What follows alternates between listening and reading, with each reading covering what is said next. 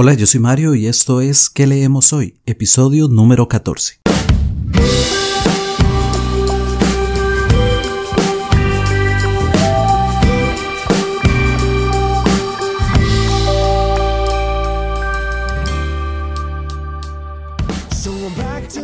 Hola nuevamente, como siempre te digo, qué alegría que estés por acá. Si es la primera vez que escuchas, sentite como en casa. Si por el contrario ya has escuchado algún episodio antes, con más razón, sabes que estamos entre amigos. Esto es ¿Qué leemos hoy? Un podcast bisemanal sobre libros y recomendaciones de lectura. Yo soy Mario. En Twitter puedes encontrarme en arroba que leemos hoy CR. Este es el episodio número 14 y hoy va sobre libros de no ficción. Ya tenemos todo listo, así que comenzamos. Stupid and fortunate, talking about tomorrow. Learning to share and not afraid to borrow. And learning now that we're on the other side. There's nothing to fear here.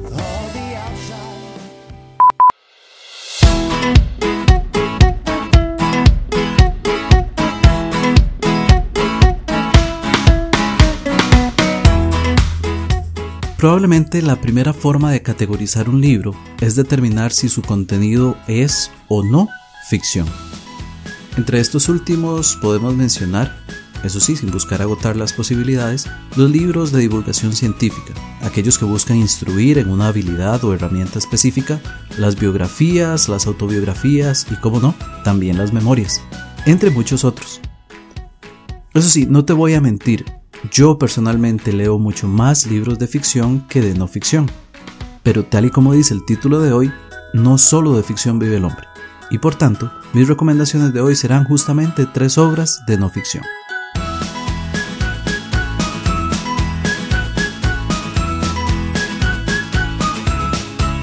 Mi primera recomendación es una obra titulada Breve Historia del Tiempo, de Stephen Hawking. Stephen William Hawking nació en 1942 en Oxford, Inglaterra. Físico teórico, cosmólogo y divulgador científico. Poco después de los 20 años, fue diagnosticado con esclerosis lateral amiotrófica, también conocida como enfermedad de Lou Gehrig, la cual es una enfermedad neuromuscular degenerativa. Sin embargo, eso no fue impedimento para que él lograra desarrollar importantes estudios, entre ellos la promulgación de las cuatro leyes de la termodinámica de los agujeros negros, y además obtener y recibir numerosos logros y premios a lo largo de toda su vida. Como probablemente ya lo sabrás, Hawking murió este año 2018, el 14 de marzo, para ser específico. Que entonces recomendar una de sus obras, probablemente la más famosa, sea un pequeñísimo homenaje a este gran científico desde este podcast que leemos hoy. La breve historia del tiempo es una obra, como he dicho, de divulgación científica en áreas de la física y la cosmología, y fue publicada originalmente en 1987 bajo el título A Brief History of Time, From the Big Bang to Black Holes.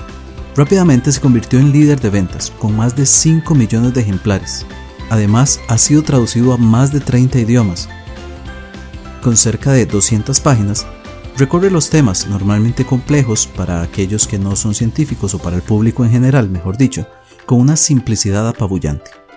De hecho, el mismo autor deja en claro que solo utilizará una fórmula en su libro, y esta es la fórmula de la equivalencia de la masa y la energía. Ya sabes, esa que dice que la energía es igual al producto de la masa por el cuadrado de la velocidad de la luz. La breve historia del tiempo es uno de mis libros favoritos. Lo leí hace más de 10 años, en 2006 para ser más exacto, como parte de un curso de filosofía de la ciencia. En su momento le di 5 estrellas, pues creo que este libro de verdad aporta muchísimo en claridad y sencillez para que el público común pueda acercarse a este tipo de temas científicos.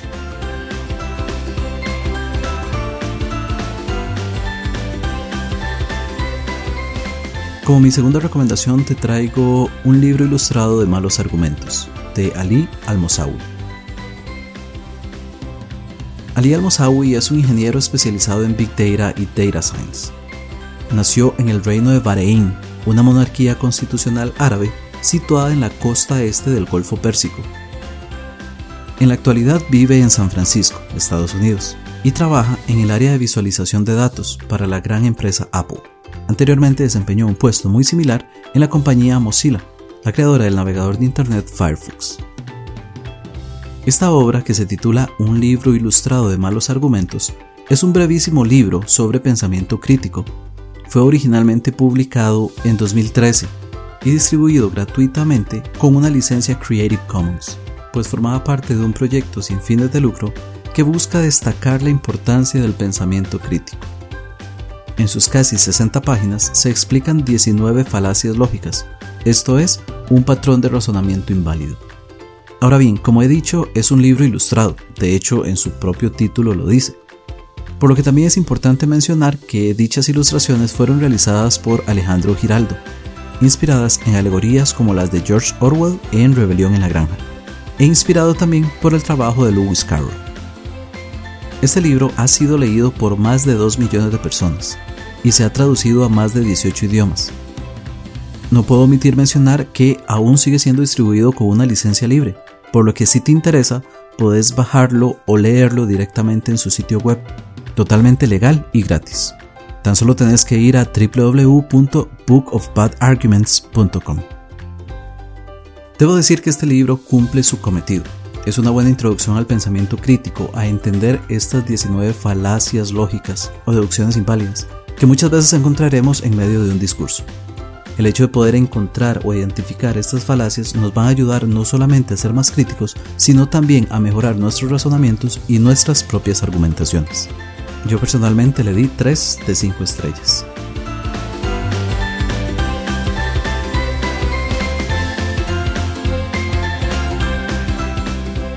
Mi tercera y última recomendación es una pequeña obra llamada ¿Quién se ha llevado mi queso?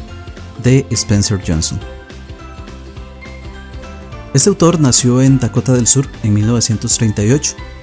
Psicólogo, escritor, consultor, motivador y conferencista. Desempeñó diversos cargos en empresas privadas e institutos interdisciplinarios. Murió a la edad de 78 años en San Diego, en el año 2017. ¿Quién se ha llevado mi queso? Es una fábula, o podríamos también decir incluso una parábola, que trata sobre el cambio en el trabajo y en la vida. No lo estoy inventando yo, la misma portada del libro lo dice. Se enfoca entonces en cuatro reacciones típicas que se tienen ante el cambio. Ha sido utilizado ampliamente, de manera especial en el mundo empresarial, para fomentar justamente una cultura del cambio y mejorar la actitud de los empleados ante este. ¿Quién se ha llevado mi queso? Fue publicado originalmente en 1998 y apenas tiene 96 páginas pero eso no fue impedimento para que se mantuviera en la lista de mejores ventas del New York Times por cinco años consecutivos. Hacete una idea, se han vendido más de 26 millones de copias y ha sido traducido a más de 37 idiomas. Pero yo quiero ser completamente sincero con vos. Los libros de autoayuda o de motivación no son definitivamente lo mío, no son para mí. Por lo cual no son libros que normalmente recomiendo. Eso sí, quise hoy mencionarte esta obra justamente por esas razones. Es un libro sumamente difundido, sumamente leído y puedo dejar así a tu criterio la decisión de si querés o no leerlo.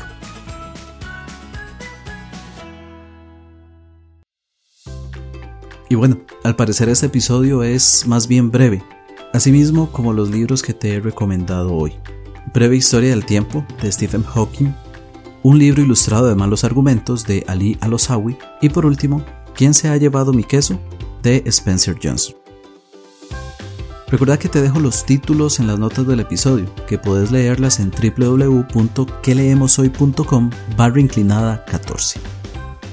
Además, sería interesante que me compartas en Twitter, en arroba que leemos hoy si ya te has leído estos libros o qué libros de no ficción crees que hicieron falta en este episodio. ¿Cuáles son tus favoritos?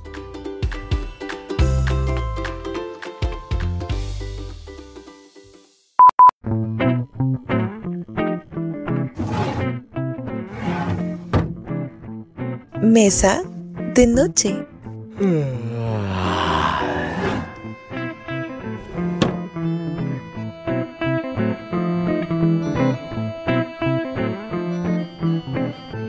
Todos los lectores empedernidos coincidimos en algo. Tenemos siempre un libro en nuestra mesa de noche. En esta sección quiero escucharte a vos. Envíame un audio, puede ser por ejemplo al correo electrónico mesa de noche arroba que leemos o ponete en contacto conmigo por cualquiera de las redes sociales. Y contame, tanto a mí como a quienes escuchan este podcast, ¿qué libro te estás leyendo en este momento? Y todo lo que vos querás decir sobre él. Eso sí, evita cualquier spoiler. Hola Mario, ¿cómo estás? Eh, muchísimas gracias por darme la oportunidad de estar aquí en este grandísimo podcast y bueno, de llegar también a mucha gente. Hoy quiero comentarles sobre eh, un libro, la verdad, que a mí me gustó muchísimo desde que lo leí. Quiero decir algo de antemano.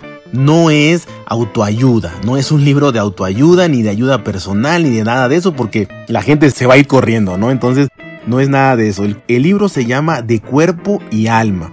El autor es Boris Cyrulnik, de editorial Gediza entra en temas de psicología, de ciencia también podría decir yo. Este Boris Cyrulnik es un psiquiatra, es un psicoanalista y es un neurólogo. O sea, estamos hablando de pues realmente una persona estudiada, un científico, ¿no? Entonces por eso decía en un principio que no es de autoayuda y no salgan corriendo.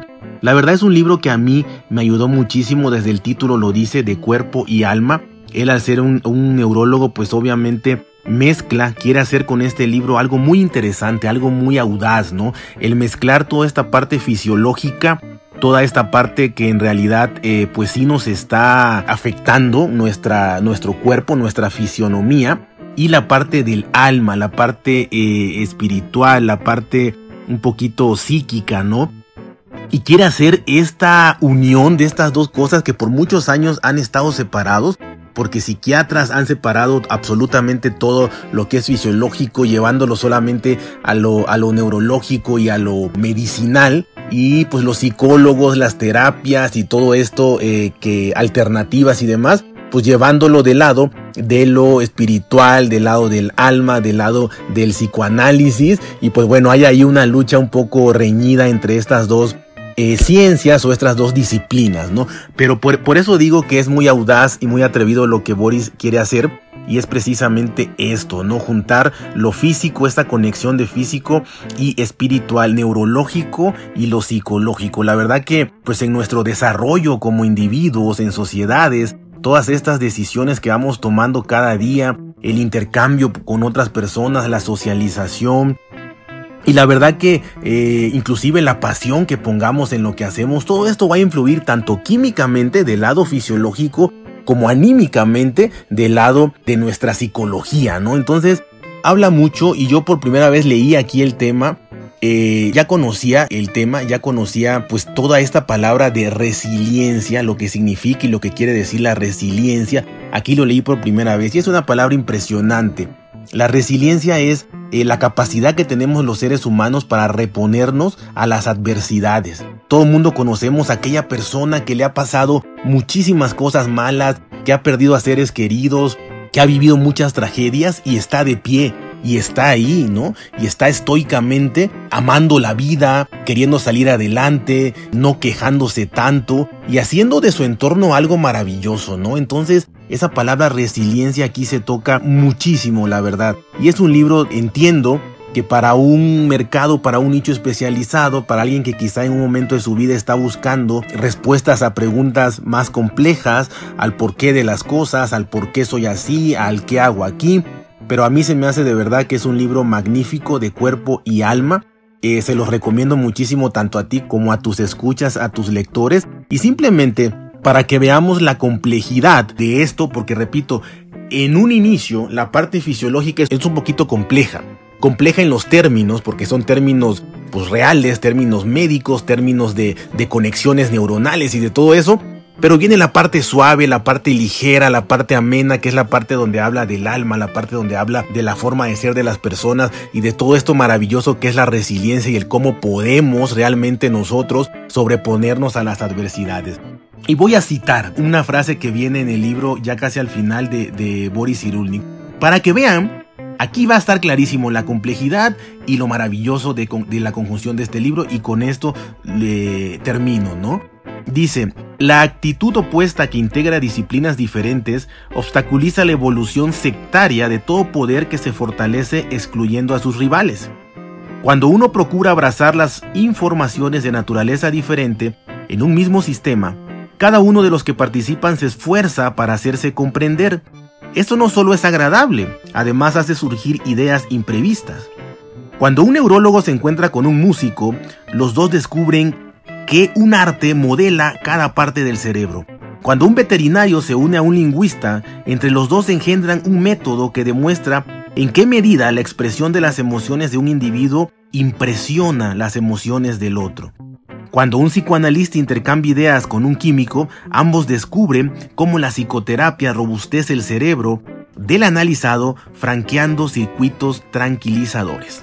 Y bueno, con esto termino. El libro se llama De Cuerpo y Alma, Boris Cyrulnik y Editorial Geriza. Un saludo a todos, a Mario y a todos los que te escuchan. Hasta la próxima. Muchísimas gracias mi buen amigo Adrián por tu recomendación. Un gran saludo para vos también hasta allá, al hermano país de México. Viste qué curioso la recomendación que nos dio Adrián. Hoy particularmente coincidió perfectamente con el tema de este episodio. Adrián nos recomendó un libro de no ficción. Y bueno, tengo poco que agregar, ya viste que Adrián nos dio una excelente reseña. Te recuerdo nada más el título, De cuerpo y alma, neuronas y afectos, la conquista del bienestar, del escritor Boris Cyrulnik. Este libro fue originalmente publicado en francés en el año 2006 y cuenta con alrededor de 255 páginas. Yo sinceramente no conocía ni al libro ni al autor, pero por la forma en que Adrián nos recomienda este libro, sin duda vale la pena darle una oportunidad. Nuevamente muchas gracias a Adrián por su recomendación. Y yo quiero aprovechar para comentarte, Adrián es un buen amigo que conocí gracias a la Unión Podcastera pues él también es un productor de podcast. De hecho, tiene dos podcasts a los cuales yo estoy suscrito y los escucho diariamente. Uno que se llama Insanity Tech y otro llamado ¿Ya lo sabías? No puedes aprovechar esta oportunidad para recomendarte que te suscribas a estos podcasts y que sigas a Adrián en todas sus redes sociales, que te las dejaré en las notas de este episodio, que están en www.queleemoshoy.com barra inclinada 14.